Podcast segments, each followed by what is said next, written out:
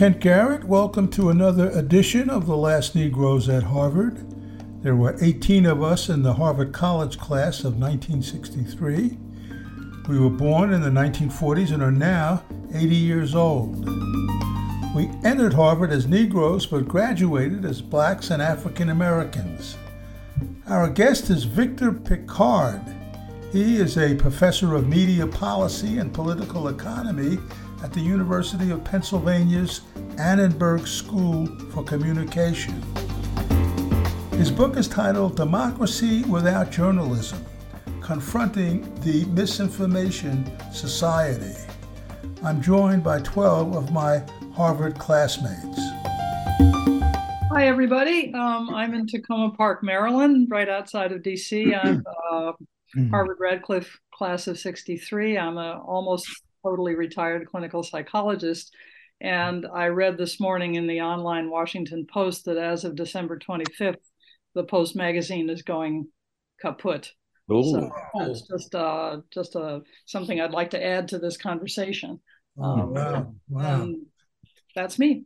Okay, John. Hi, I have taken to my bed with some kind of flu, but not COVID, here in Ann Arbor, Michigan. Ken. Uh, Ken Lannister. Uh, I'm in uh, Los Altos, uh, California, and uh, it's raining, which is wonderfully weird.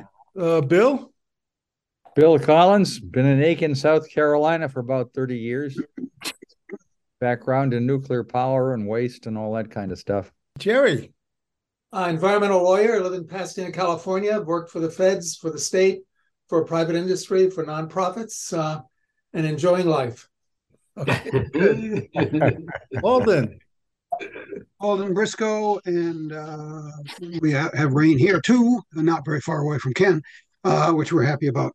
Um, I did have an interesting experience. I was on a plane over Thanksgiving on Tuesday going to Miami, Florida to see my brother and sister-in-law, or uh, sister-in-law and brother-in-law, and uh, the, my two seatmates happened to be uh, Kanye West and Nick Fuentes, who were on their way to have dinner with uh, Donald Trump. Oh, wow. It was an interesting conversation, such as such as uh, anyway. Nick. I can't even come close. uh, Nick Bancroft, uh, Medfield, Massachusetts, outside of Boston, and uh, same class, 63, um, um, business school, then Peace Corps uh, in India for a couple of years back um, in Boston, um, uh, Wills Trusts uh, Investments, and retired now. Okay. Ronnie. Uh, Ron Blau, Newton, Massachusetts, where it is sunny. On my last flight, my seatmate was my wife, but that's not worth a podcast. Oh, Oh, oh. are you Oh, squeezed yes, out of that one? Are you sure? Are you sure? well, maybe it is. It actually would Yes. be. Okay, Marcy. Um, I- I'm living and working in New York. Uh, I helped lead the West the fight against the Westway boondoggle to get billions for mass transit instead, and now disinformation is being used with the help of the media to build that same boondoggle in the Hudson River all over again. Okay. All right. Uh, hi, I'm Doug Shapiro, living in Louisville, Kentucky. Um, I've had careers as a clinical uh, physician, um, as a behavior animal behavioral ecologist, and as a pharmaceutical physician overseeing and designing clinical drug trials. Jeff. Oh, well, as you know, I, I'm, I'm living in Spain, uh, also from the same uh, Harvard class of 63. Um, and uh, let's see, uh, after some years of teaching sociology, uh, I, uh, I decided that I the best the best way to talk about social problems and and really get into um, what is happening to people was through fiction, where you get into their lives. So I've been writing fiction. Okay. David. David Allen. I Concord Mass as we've already established this uh, this lunchtime here, um, but uh, grew up uh, across the river from where Doug now lives. Uh, across the river in Indiana, and part of my soul is still there. Um, a pastiche of a life, uh, business, academics. The last part of it, however, entirely focused on democracy and particularly uh, freedoms that journalism might bring. So looking forward to today. Okay, Spencer. Hi, Spencer here uh, in uh, Florida, where it's uh, 70 degrees and 72 now, and uh, very sunny. And uh, I am a six, uh, Harvard 60. I wanted to say 63 wishfully. I don't want to have to take off two years. 61, and uh my my focus now is on sustainable development and sustainable development education. David Othmer, I'm sitting in my uh, house about four blocks from the University of Pennsylvania, probably six blocks from Victor's office if he's in his office. Uh, and uh, so, welcome. Uh, my, my, background is uh, is is basically in public television and public radio, and I was station manager at WHYY for many years. Retired many years ago, uh, and prior to that, grew up in South America uh, Mason Morfit in subarctic uh, Freeport, Maine. Just survived a very noisy three days of installing heat pumps and coming up with a lot of questions I should have asked before they put them in, like, will it blow my generator when the power goes out? All right, Anne. Hi, I'm also class of 63, retired academic librarian and current climate activist living in Peterborough, New Hampshire, where we'll get to 100% renewable energy by 2050. Oh, all right. Hampton, Hamp. I'm in Nashville, Tennessee. Uh, I just finished reading uh, uh, Ben Rawlence on uh, called The Tree Line, and which is amazing, absolutely amazing. It, it uh, and I think we really need a information society. Uh, getting working our way through the uh, misinformation is exhausting. Hmm. Okay, and Victor, welcome. Thank you so much for coming on. Nice to see you. Thank you, Kent. It's been wonderful hearing from all of you. It's, we have quite a national, international crowd here. So this is this has been a wonderful cross section. I've really enjoyed getting to learn something about all of you. Thank you for inviting me today. Okay, good. Okay, so tell us about your book and tell us about your work. Sure. Well, uh, there's uh, I, once I start talking about my book, it's hard to get me uh, to stop talking. And I, and I, should be clear, it's not about the book; it's about this problem uh, about uh-huh, future right. journalism. So uh, I I tend to get a little little uh, engaged on this issue, and so please stop me at any moment. But uh, but basically, I am at the University of Pennsylvania. I'm at the Annenberg School for Communication. I've been here now for a bit over a decade. I was at NYU for a couple years before that. I worked in Washington D.C. for a while, and my work is always focused on the policies and the politics uh, behind our media system but uh, in in at least for the last 10 years i've really been as i already said fixated on this question about the future of journalism or whether it has a future what what might that look like um, and i'm always very keen to raise awareness about our news media among people outside of academia um, that uh, nothing about it was inevitable or or natural. It's based on explicit policies that were driven by particular politics.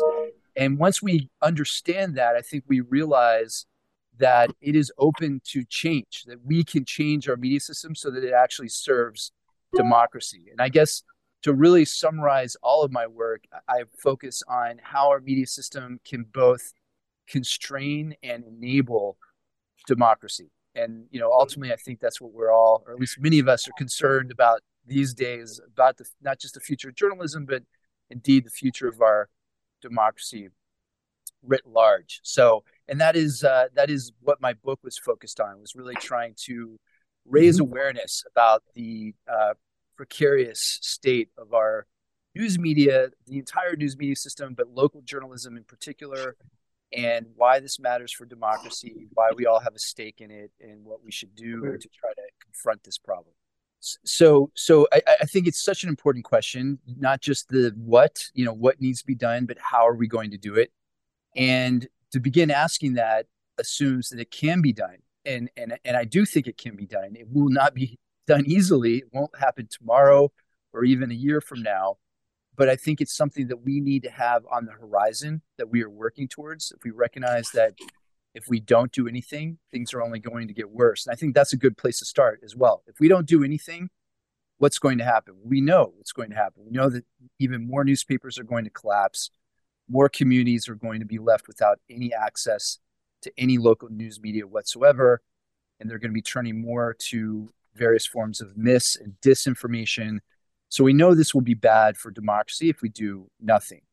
There's a couple couple data points we might call them that give me a little bit of hope um, about us actually rising to to the task at hand. One is that historically, I mean, you mentioned you know our Constitution and that it enshrines individual liberties. This is true, but there were also, at least among the the framers, and I don't want to romanticize the the the, the, the framers or the founders. Um, they were very flawed individuals, and many of their actions were not noble by any stretch. But one thing they did understand was that the market would not solve all of our problems. And therefore, there was a sense of not just individual freedoms, but also collective freedoms. There was at least a vague notion of what today we would call public goods. And one great example of this was the postal system. So early on, there was a debate about how do we design the postal system, which in the early 1800s about 95% of the weight of the post was comprised of newspapers. So it was really a newspaper delivery infrastructure, sort of like the internet of the 1800s. And the our early policymakers never thought that the market would guarantee that newspapers would get disseminated to far-flung communities. They saw very early on that the government would have to subsidize this infrastructure. So in some ways, they were already seeing this news delivery system as a kind of utility, a kind of utility that would not be left entirely to the market. So I think we can identify these moments in history where the American common sense wasn't where it is today. Today, it's a very kind of market fundamentalist. Some people would call it a neoliberal paradigm where all we care about are the individuals we think, you know, as long as there's a free market that's going to satisfy all of our needs, and there's very little. Uh, the, the, our public sector, as as you all know, is, is pretty small. Um, so, I think we can look historically to show that it wasn't always that way. And once we realize it wasn't always that way, we can start thinking it doesn't have to be this way going forward. I also a couple other things I'll mention very quickly we have polling data that shows that even across the ideological spectrum, people still care about local media, even among constituencies, conservatives, for example, who say they might hate the media. They assume it's you know liberal media. They hate big media, and this is true among people on the left as well. But when you start talking about local media, their local newspaper, their local broadcaster, people tend to have warm, fuzzy feelings about those institutions. And those are the institutions that are dying. So I think we could start to imagine a moment when we see local journalism as we see public education. You know, we would never let our locals close up shop simply because it wasn't profitable. And if we start viewing journalism as that kind of public service, a public good, the market will not support. I think we can start imagining a scenario where we start funding it. And when we say things like $10 billion, that sounds like a, a tremendous amount of money, but that is still so small compared to what most democracies spend towards their public broadcasting systems. It's still pretty modest when you compare it to like typical tax cuts towards many of the plans that Biden, uh, at least try to try to implement. Um, so you know, it, it's all relative, but I do think it's not as crazy as it might first sound. Okay, Alden. Uh, three questions. First one for Kent. Was that a was that a raccoon that was coming in front of your screen? Oh, that was that my cat? cat? That was my cat. okay. um, second question, uh, Victor, has to do with the, the financing of news, both local and national, in the past. Am I right that most of that was advertisement? That is that. Well, we want to historically uh, situate that. It was mostly advertising from the late 18, basically from the 1880s onwards. Before that, it was more of a mixed uh, revenue model. It came from support from readers. It came from the political parties. Remember the, the partisan press era. Political parties were subsidizing their, their own local news organizations, and also from government, not just through postal subsidies, but also printing subsidies. They would subsidize newspapers to print official documents. So it was not as advertising driven until the press commercialized in the 1880s. I should and I should qualify that to say heavily commercialized. It was there was a commercial element to our press system from the earliest days. In fact, many of the earliest advertisements run in the press were slave ads. Uh, you know that was baked into the early model of of, uh, supporting newspapers. Um, but but that was only about you know maybe somewhere between twenty percent of their revenue, and then in the eighteen hundred late eighteen hundreds it became upwards of eighty percent of their revenue and that remained true until recent years. So you're absolutely right. Once the advertising model collapsed, that was their business model. Hmm. Uh, the third question is, uh, and I'm sorry I have not read your book, but uh, you probably cover in the book. Are there other examples outside of the U.S. where they have been successful? I mean, there's the BBC, and I don't know how successful that is, but are there other examples? Yes. So there are two international examples, broadly speaking, that I point to. One is the public broadcasting model, which every major democracy on the planet has a robust public broadcasting system. When we, and I've done this comparative research, when you look at how much we spend towards our public broadcasting system at the federal level, we're almost literally off the chart. We spend about a dollar forty per person per year towards our public broadcasting. Canada spends over thirty dollars. The Brits spend about hundred dollars per person per year for their BBC. In the Nordic countries, as you might imagine, they spend upwards close to $200 per person per year. We also show positive correlation between those countries that have the strongest public broadcasting systems also happen to have the strongest democracies. It doesn't necessarily show correlate, uh, uh sorry, causation, but there's certainly a sort of positive correlation uh, between demo- having democ- strong democracies and strong public broadcasting systems and then the one other model that I point to is that in some countries they directly subsidize their newspapers, like the Nor- again the Nordic countries will go into a newspaper market and subsidize every newspaper except for the largest market operator, the largest newspaper, so that it it basically ensures a certain level of media diversity. You know, make sure that you don't have one newspaper towns. And in countries like Norway, they've actually been able to shield off uh, most of their journalism crisis. I won't say completely, but they're doing much better than we are here in the states. Why? Why have we ended up spending so little, just historically? Yeah, it, it wasn't it wasn't foreordained. Um, you know, there were moments in our history where I think we almost had a much different media system. And I'll give you one example. So my first book focuses focused on the history of American uh, media uh, and I really focused in the 1930s, 1940s. And in the 1930s, when we first established our, our, our broadcasting system, it started before that, but when we first sort of concretized it, there was a real debate in Congress about whether it should be commercial or nonprofit. And we came fairly close to establishing somewhere between 20 and 25 percent of the American Airways were meant to be kept nonprofit. So it would be an exaggeration to say that we almost had a BBC here in the States, but we almost had something much closer to the BBC than what we have today. And that narrowly missed. And then, of course, it became naturalized as, you know, this is just the American way. But really, our broadcasting system is different from all broadcasting systems around the planet. And I just try to show like it didn't have to be that way. There was actually a real debate it could have gone in this other direction. And of course, once it goes down one path, it sort of stays there. Um, and we didn't get broad, public broadcasting until the late 60s, you know, which is when, how we finally got NPR and PBS. But it was always kept very weak in terms of you know how much we're going to fund it. That wasn't the initial blueprint, but just politically, that's how you know they didn't want it to have too much power. They were worried about a liberal bias. Uh, you know, they didn't want government to be spending lots of money on on the media system. So, but th- none of this was inevitable. We could have ended up with something very different than what we have today.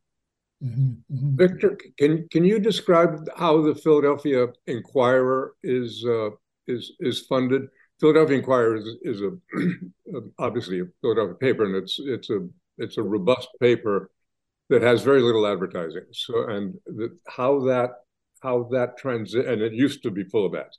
How that transition happened, and and and what it is, what's the basis of it now? Yes, yes. So I'm glad you asked that question because the newspapers here in Philly are very different. There, there's a different ownership structure than what you see in most places around the US. And it is owned so the Lenfest Institute is a nonprofit that owns all the newspapers, all the major newspapers in Philadelphia. And so what you have, it's a particular kind of nonprofit. It's called a public benefit corporation, PBC. And this is a basically a tax structure which gives them certain um, tax advantages in order as long as they are able to say we do not privilege profit over our public service mission and the fact that our newspapers are owned by this nonprofit reduces some of the commercial pressures which is one of the reasons why you don't have as much advertising um, i would say another reason too is that just there's there, advertising doesn't uh, pay as well as it used to so okay. advertising is kind of naturally drying up on its own but it basically allows the you know it removes the newspaper from the quarterly returns having to satisfy shareholder you know it's just changing the whole dynamic the whole logic that's driving the newspaper and i think it's really a really interesting example of an alternative to the purely commercially driven newspaper model that we st- that's still the dominant model i mean i would even like to see it go further and be just entirely nonprofit because right now even though our newspapers are owned by this nonprofit. The newspapers themselves are still for profit, right? So they still want to make sure that they're making money. And I think ideally we would just have nonprofit newspapers completely. Are there other examples around the country that are interesting? Yes. So the Salt Lake Tribune uh, recently became, when I say recently, it's been a few years now, uh, became a nonprofit. Um, there was a real fight to rescue the Tribune papers from being bought up from Alden Global Capital, which is one of these hedge funds um, that's buys. Basically, they're the last ones that see any commercial value in newspapers, and they're buying them up.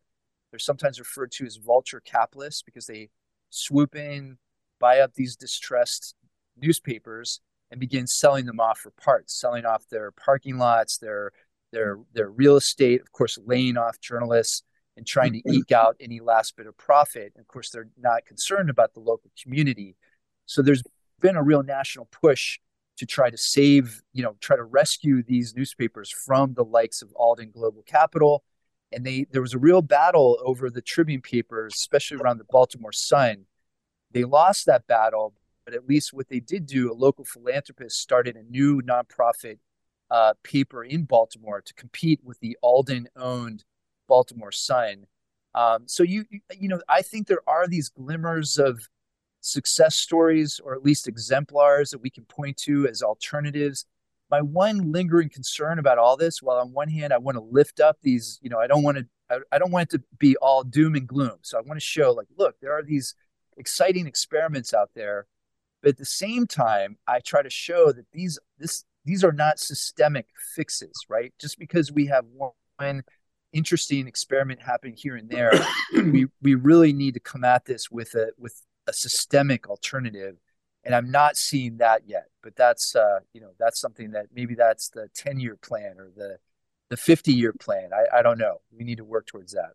Um, yeah, I'd like to uh, to kind of focus on a, a slightly different aspect of uh, newspapers, and it has to do with whether there's a big difference in the the experience of readers uh, between reading and, and the old-fashioned kind of in print in in print uh, newspaper on on real paper and reading articles online Um, and uh, I mean, well, I, I, I personally actually prefer the old fashioned kind of thing. I like kind of flipping through the newspapers and quickly scanning all over the place.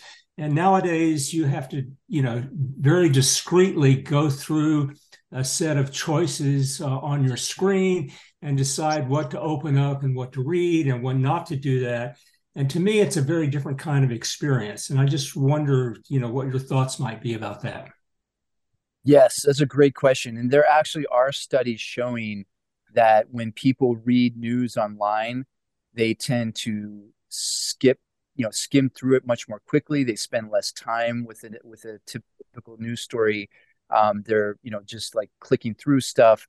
So they're not having the same kind of enriching experience, and presumably they're not getting as much information uh, from online news as they would be from the old-fashioned uh, broadsheets. But that said, I often, you know, when I'm talking about these issues, I, I will often say up front that it really isn't about newspapers per se, right? It's it's. I mean, I have a nostalgic uh, relationship. I still get the Sunday Times, but that's about it uh, delivered to our house. And you know, ink stained fingers and, and wrestling through the broadsheets is something I enjoy doing. But it's it really doesn't come down to that kind of uh, romantic, you know, emotional attachment. It's more about the fact that newspapers are the only institutions that are still producing original local reporting. There are exceptions. There are some public broadcasting stations. There are still some commercial outlets that do some good journalism. But by and large, even in their beleaguered state, it is the newspaper industry that acts as the informational feeder for our entire news media ecosystem. So if we lose newspapers, we're really losing a good part of our uh, overall uh, news media, our, our overall journalism, especially at the local level.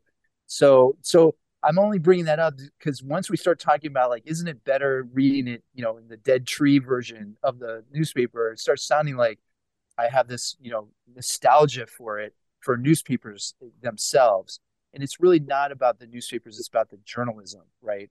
But I agree with you that I don't think people online are reading as much, um, and also they're not paying for it, and that's the other problem that we haven't really talked about yet. Is that once we acknowledge that the advertising revenue model is irreparably gone. It's never coming back. We then often will go to readers and say, well, then, you know, readers, if advertisers aren't paying for our news media, the readers should pay for it. And that sounds intuitively fair. But we have the data by now to show that most readers aren't going to pay for their news. They're either unwilling or unable. Also, if you have a pay to read system, you're basically guaranteeing that poor, poor people won't have access to local news and information. So it's not an ideal uh, model. But I'm sorry, you you asked a very good question. I sort of I ran with it, but uh, no, but yeah, that's good. I, I just like to, a, a quick follow up. Uh, Louisville has what, in my view, is actually a very good local newspaper. Uh, there's a lot of uh, investigative journalism, and they they run all kinds of articles about uh, important issues in the in the local community, whether it's in the school system or you know police community interactions or whatever. Um, but what they've also been doing is basically trying to force the reader to switch over from reading, subscribing to a daily printed version, and going to an online version. And the difference in the the cost to the reader is enormous I mean, and, I actually resisted making the switch for a long time, but the difference in price became so great that eventually I decided, well, I'd better give up and just do this.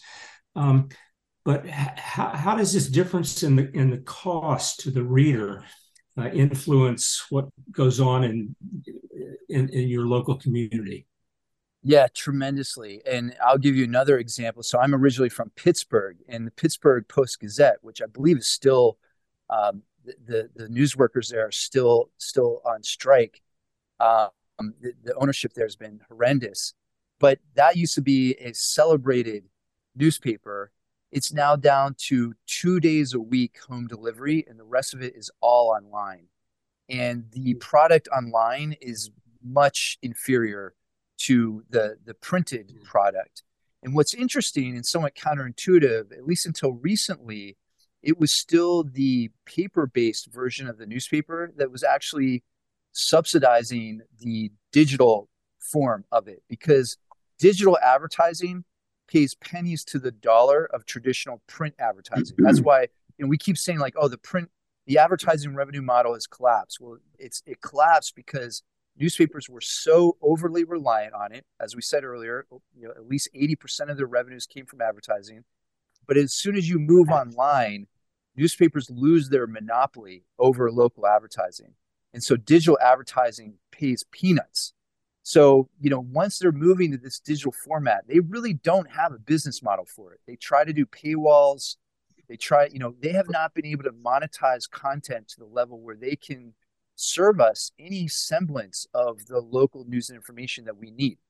Uh, and this is also why we're seeing news deserts form. There's just really is not a profitable formula for most news organizations. There are some exceptions, but by and large, once you move online, they simply can't sustain any significant level of local journalism. So again, another great question.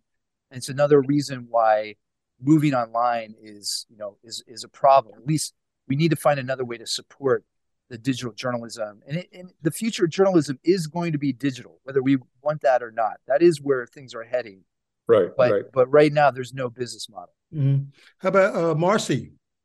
Uh, Victor, um, I have seen both local papers in in the village in New York and public benefit corporations that get public funding controlled directly or indirectly by wealthy and powerful people who want things and they want to use the media outlets, whether they're on paper or online, to get those things. Um, so, my question is um, what about something like the BBC funding model, which has lots of people um, paying in, and then the money go right to the media outlets? Um, uh, but the tax should not be on the owners of old TV sets, but on the owners of computers.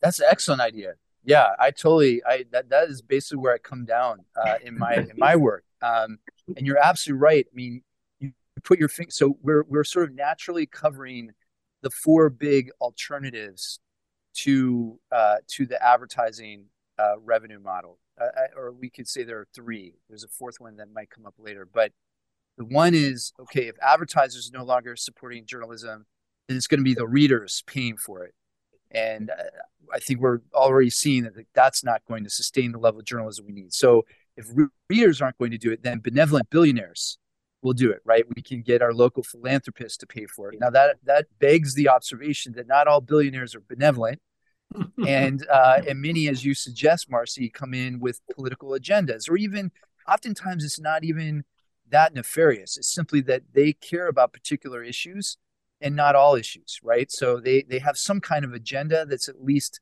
implicitly passed on to whatever they're funding and so that's not an ideal model either. It might work on for some issues, right? But it's not going to cover the general news that we all need.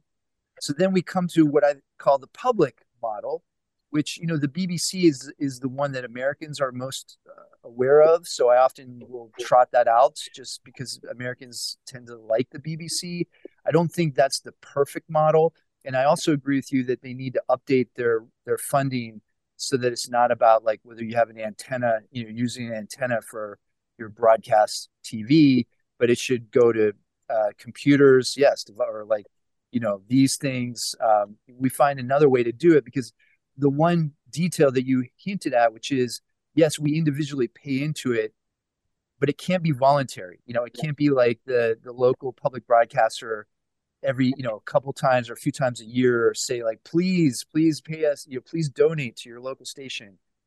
It, it, that's not going to people aren't bad but the, you know that's just not going to be sustainable. You have free riders who aren't going to pay and again some people can't afford so it's got to be a way where it's publicly funded across the board in a democratic fashion and that also prevents at least rich philanthropists from capturing the system we still have to make sure there are safeguards so that the government can't capture it as well. excuse me, Victor. My understanding is there's a the percentage of the U.S. population that reads newspapers is now down in some incredibly small percentage, and I'm wondering what the equivalent percentages are for online news. And the broader question is, what percentage of the population wants to have general purpose news as we know it, uh, and such that if we were to have a public pay-in system, would you ask be asking all the taxpayers to basically subsidize a small educated elite?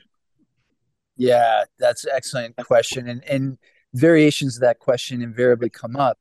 Um, you're. I mean, there there are a couple things to say up front, which is one way of looking at this is is it a demand side problem or a supply side problem? And there's often an, an assumption that you know people on the demand side, the audience doesn't really care. So, uh, and of course, we can't presume that if we build it, they will come, right? So, I think it is an important thing to ask.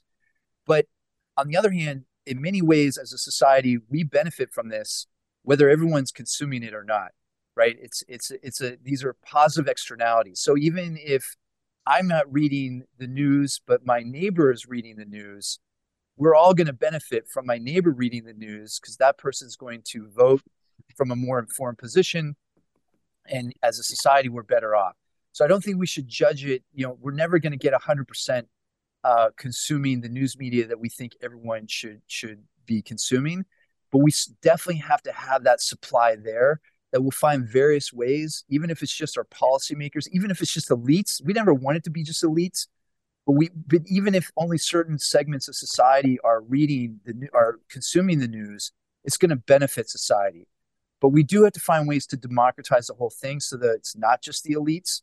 And that's where I think we have local communities involved in creating their own media, in being being in constant dialogue with local journalists, I think that's one way to engage, especially young people who, you know, a lot of the data show they're not reading the news, although they're getting news from TikTok and various social media.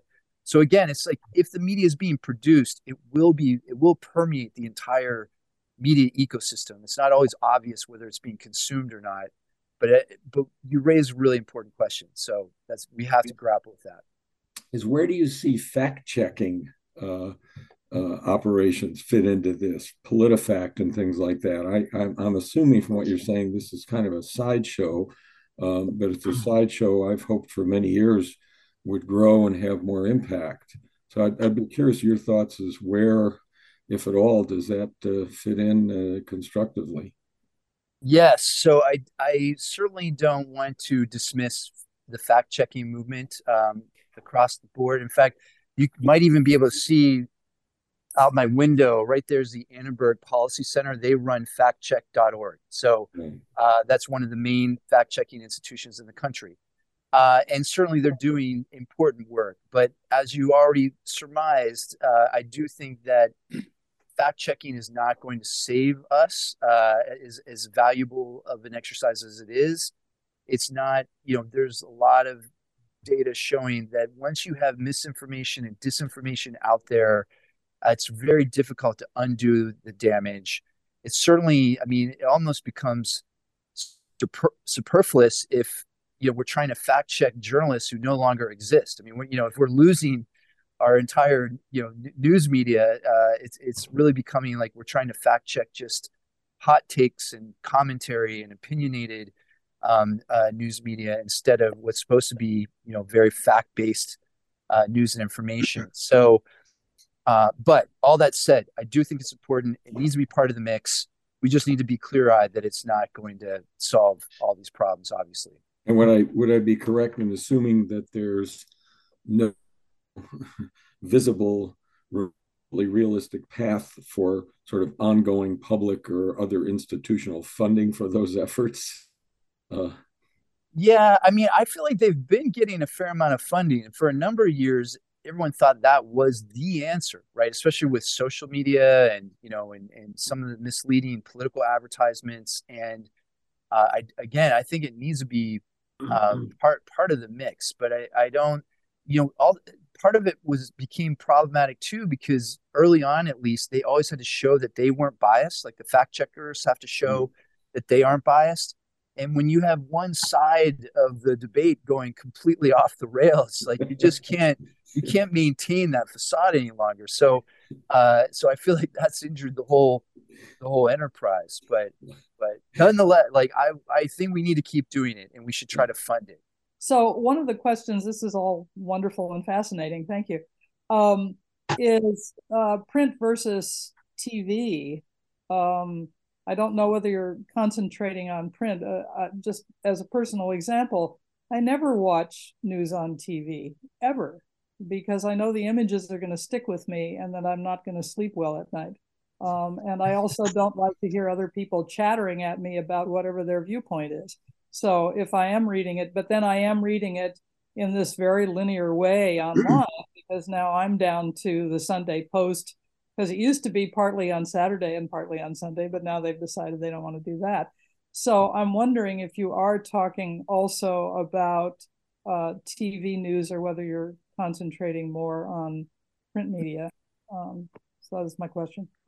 Thank you, Liz. Great question, and I agree. I share your your feelings about TV, but that's not why I'm not uh, covering TV because actually I don't think that's inevitable, right? I don't think television has to be that bad. I don't think you know the, the fact that they're covering the most uh, sensationalistic, uh, you know, gory details of the day um, is, is, largely dictated by their their business model. What's driving them, right? They're trying to keep eyeballs glued to various screens to sit through advertising. That's what ratings are about. It's not a popularity contest. That's how they translate advertising revenue.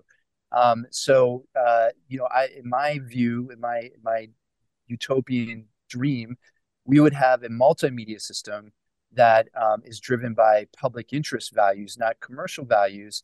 And so I do focus for now on newspapers. But again, going back to what I was saying earlier, it's not the newspapers themselves. It's just that that's where that's sort of the last bastion of actual journalism in our society.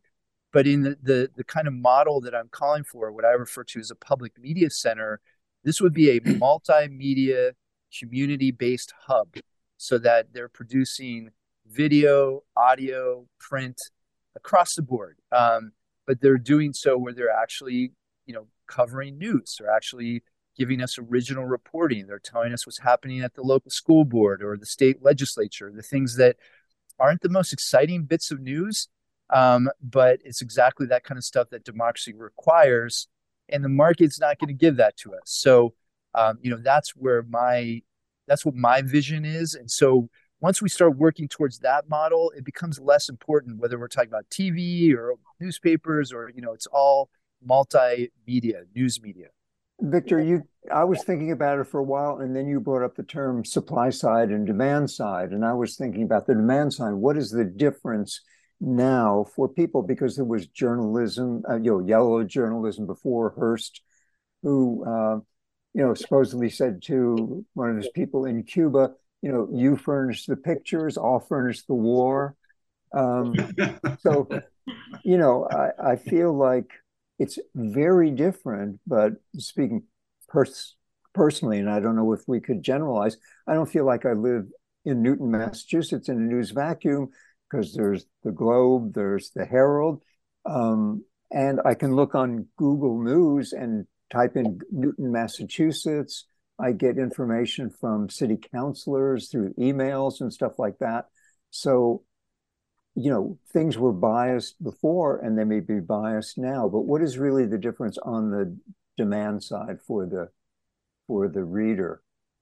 Yeah, excellent question. And there are a few things that you mentioned there that I want to address. One, so the yellow journalism example is is brilliant. I use that a lot because I think it shows us that we've dealt with these problems before, right? I mean, I think it's very similar. We're talking about clickbait and misinformation today. It's very similar to the yellow journalism of the early 1900s. And both these things are stemming from these kind of commercial imperatives. But where we get into where it shades, where it becomes a little bit blurry about whether this is demand side or supply side, what I'm always pushing back against is this assumption that media are just simply giving people what they want.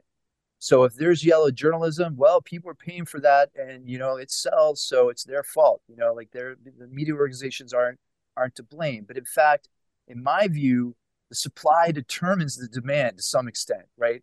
Not always. I mean, it's a you know the fancy academic term is that this is a dialectical relationship. They're both acting upon each other. They rise up together. Um, so it's a it's an it's a complicated interplay between audience and media producers. But I think to just show that it's the audience who doesn't want this. Um, for one thing, this is what economists call a merit good.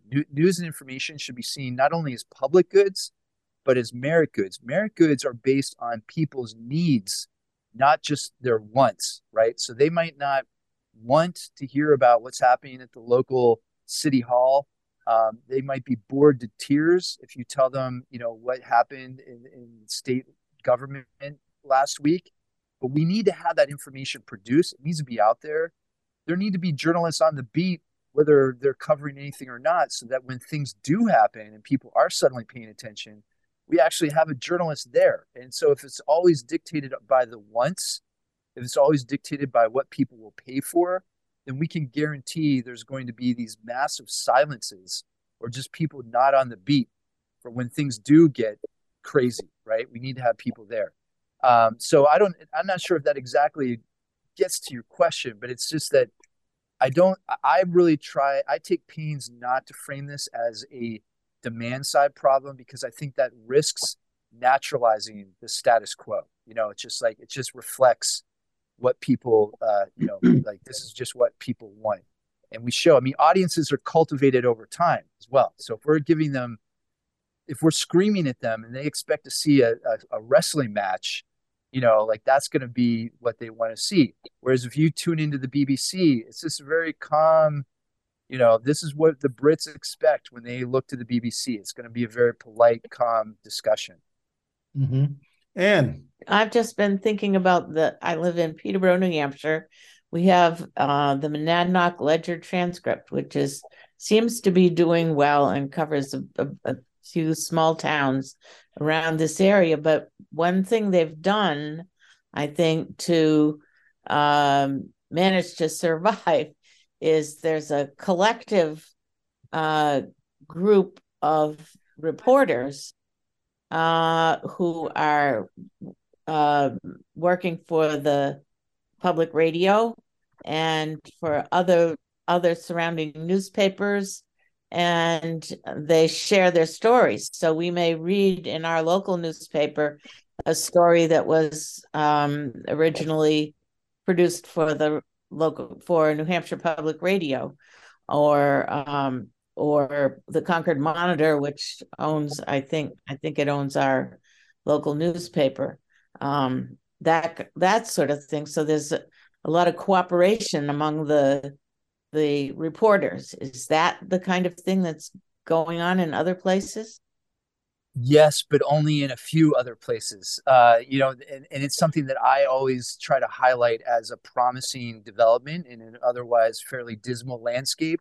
Are these growing partnerships? I think collaboration is key, especially these partnerships between public uh, broadcasting stations and local uh, print outlets. So here in Philly, WHYY bought Billy Penn, uh, Billy Penn was this digital uh, news outlet that's that's pretty well regarded and covers some really does produces some really good journalism.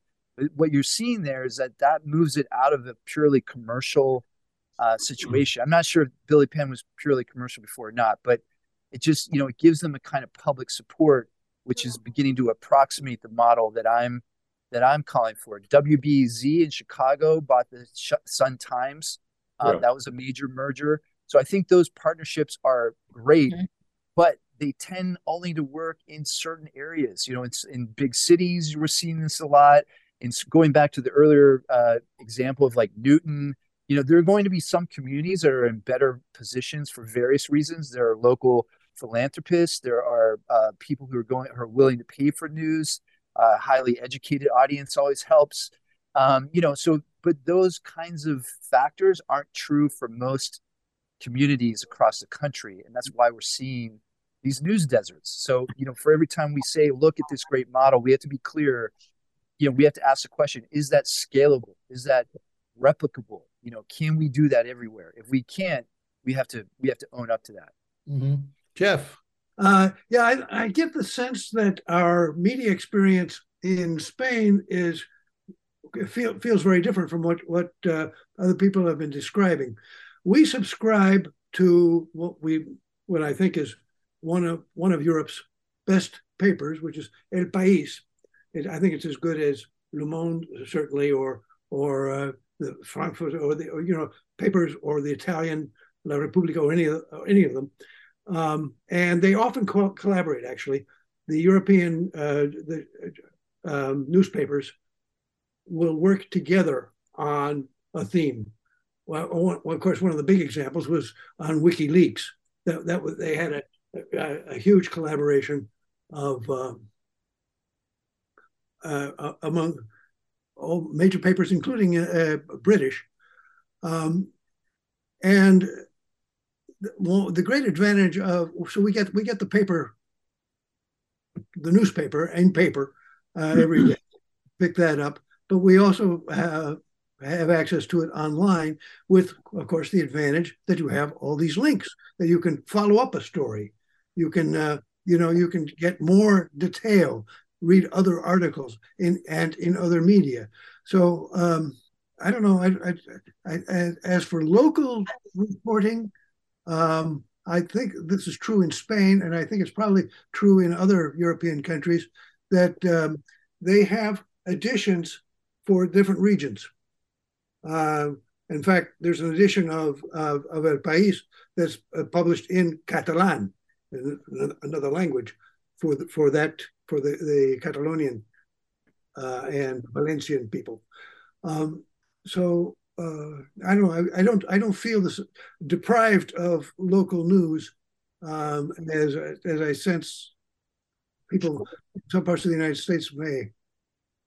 Yeah, that's really interesting. And I mean, it's true that certain parts of the country or certain parts of the world have not been hit as hard uh, as the U.S. But in fact, I mean, what used to be thought of as just like the American journalism crisis is increasingly becoming uh-huh. Global journalism crisis. I mean, they're talking about news deserts in the UK. They're talking about news deserts across Europe. So you know, it is a problem across the board. But there are various reasons why uh, a lot, especially a lot of European countries, have been able to stave off some of the worst uh, elements of this journalism crisis. And also, you put your finger on an important point that hasn't come up yet, which is in many countries, the big national papers are still doing fairly well. And even in our country, the big three Wall Street Journal, Washington Post, and New York Times have all been doing really well. I mean, Washington Post is starting to look a little shakier, but the New York Times is, th- these are like golden days for the New York Times. They've never been making so much money. They've never been able to hire so many reporters, and that gives us false illusion. This you know gives us this false sense of stability when they're really the exceptions. Uh, and you know every other size newspaper is struggling right now. But Victor, stick on that for a while. Why the, the New York Times is making a lot of money, but they're ma- uh, where are they making it? Are they making it with their food?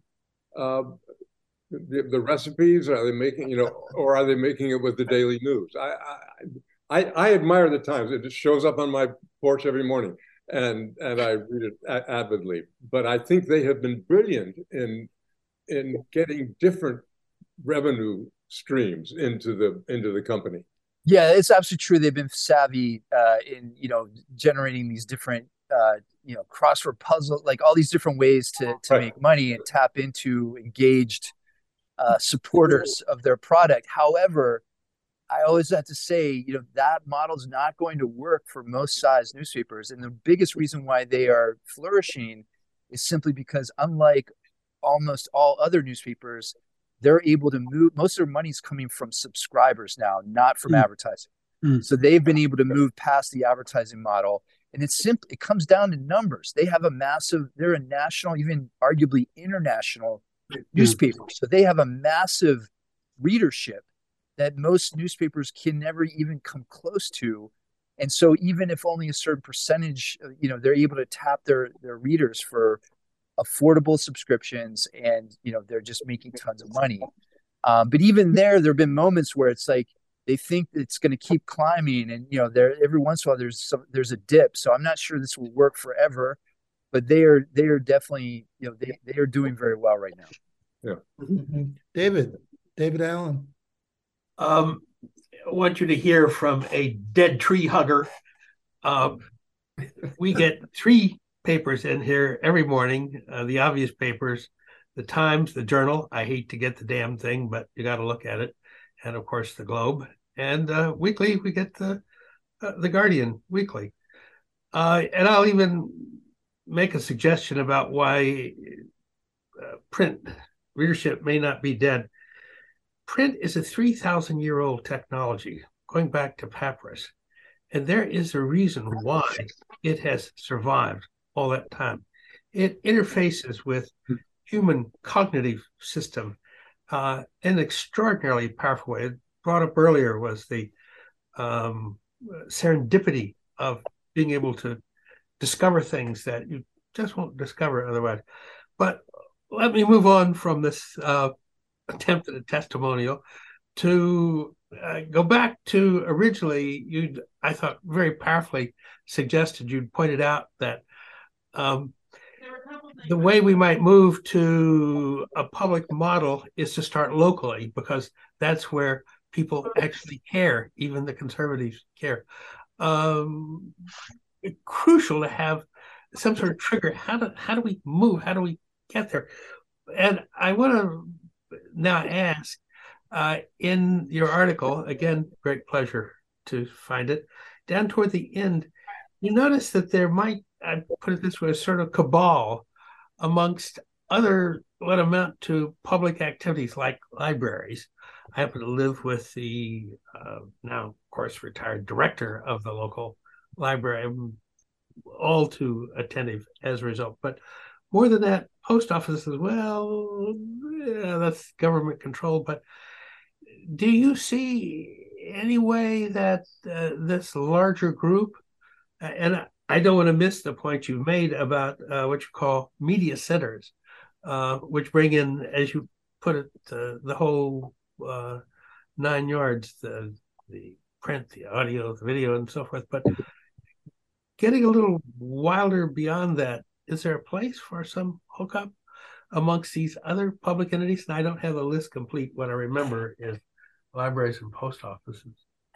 Yes, yes. So I link these all together. I don't even think of them as a cabal, but that's an interesting way of putting it. My but, naughty uh, word. Sorry.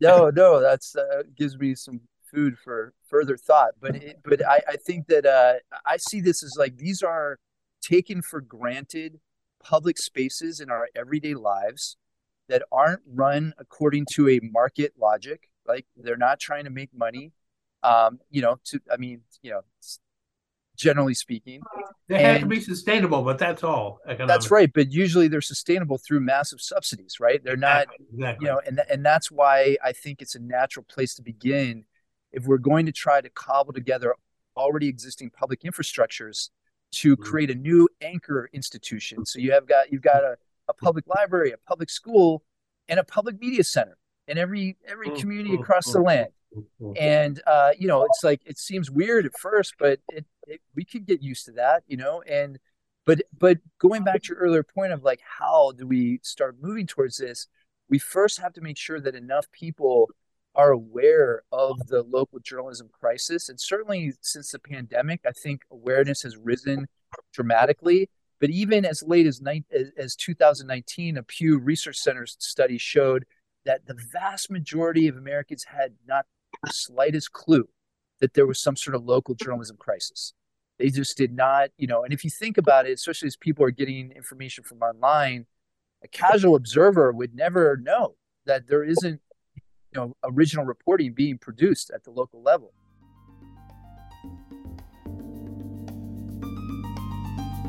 That was Professor Victor Pickard. His book is titled Democracy Without Journalism Confronting the Misinformation Society. And that's it for this episode of The Last Negroes at Harvard. I'm Kent Garrett. You can hear more episodes on our podcast, which you can find on Apple Podcast and Spotify, or from wherever you get your podcast. Our podcast also stream on WIOXradio.org every Thursday morning at 9 a.m. Eastern Time. Plus, you can read all about us in the book, The Last Negroes at Harvard.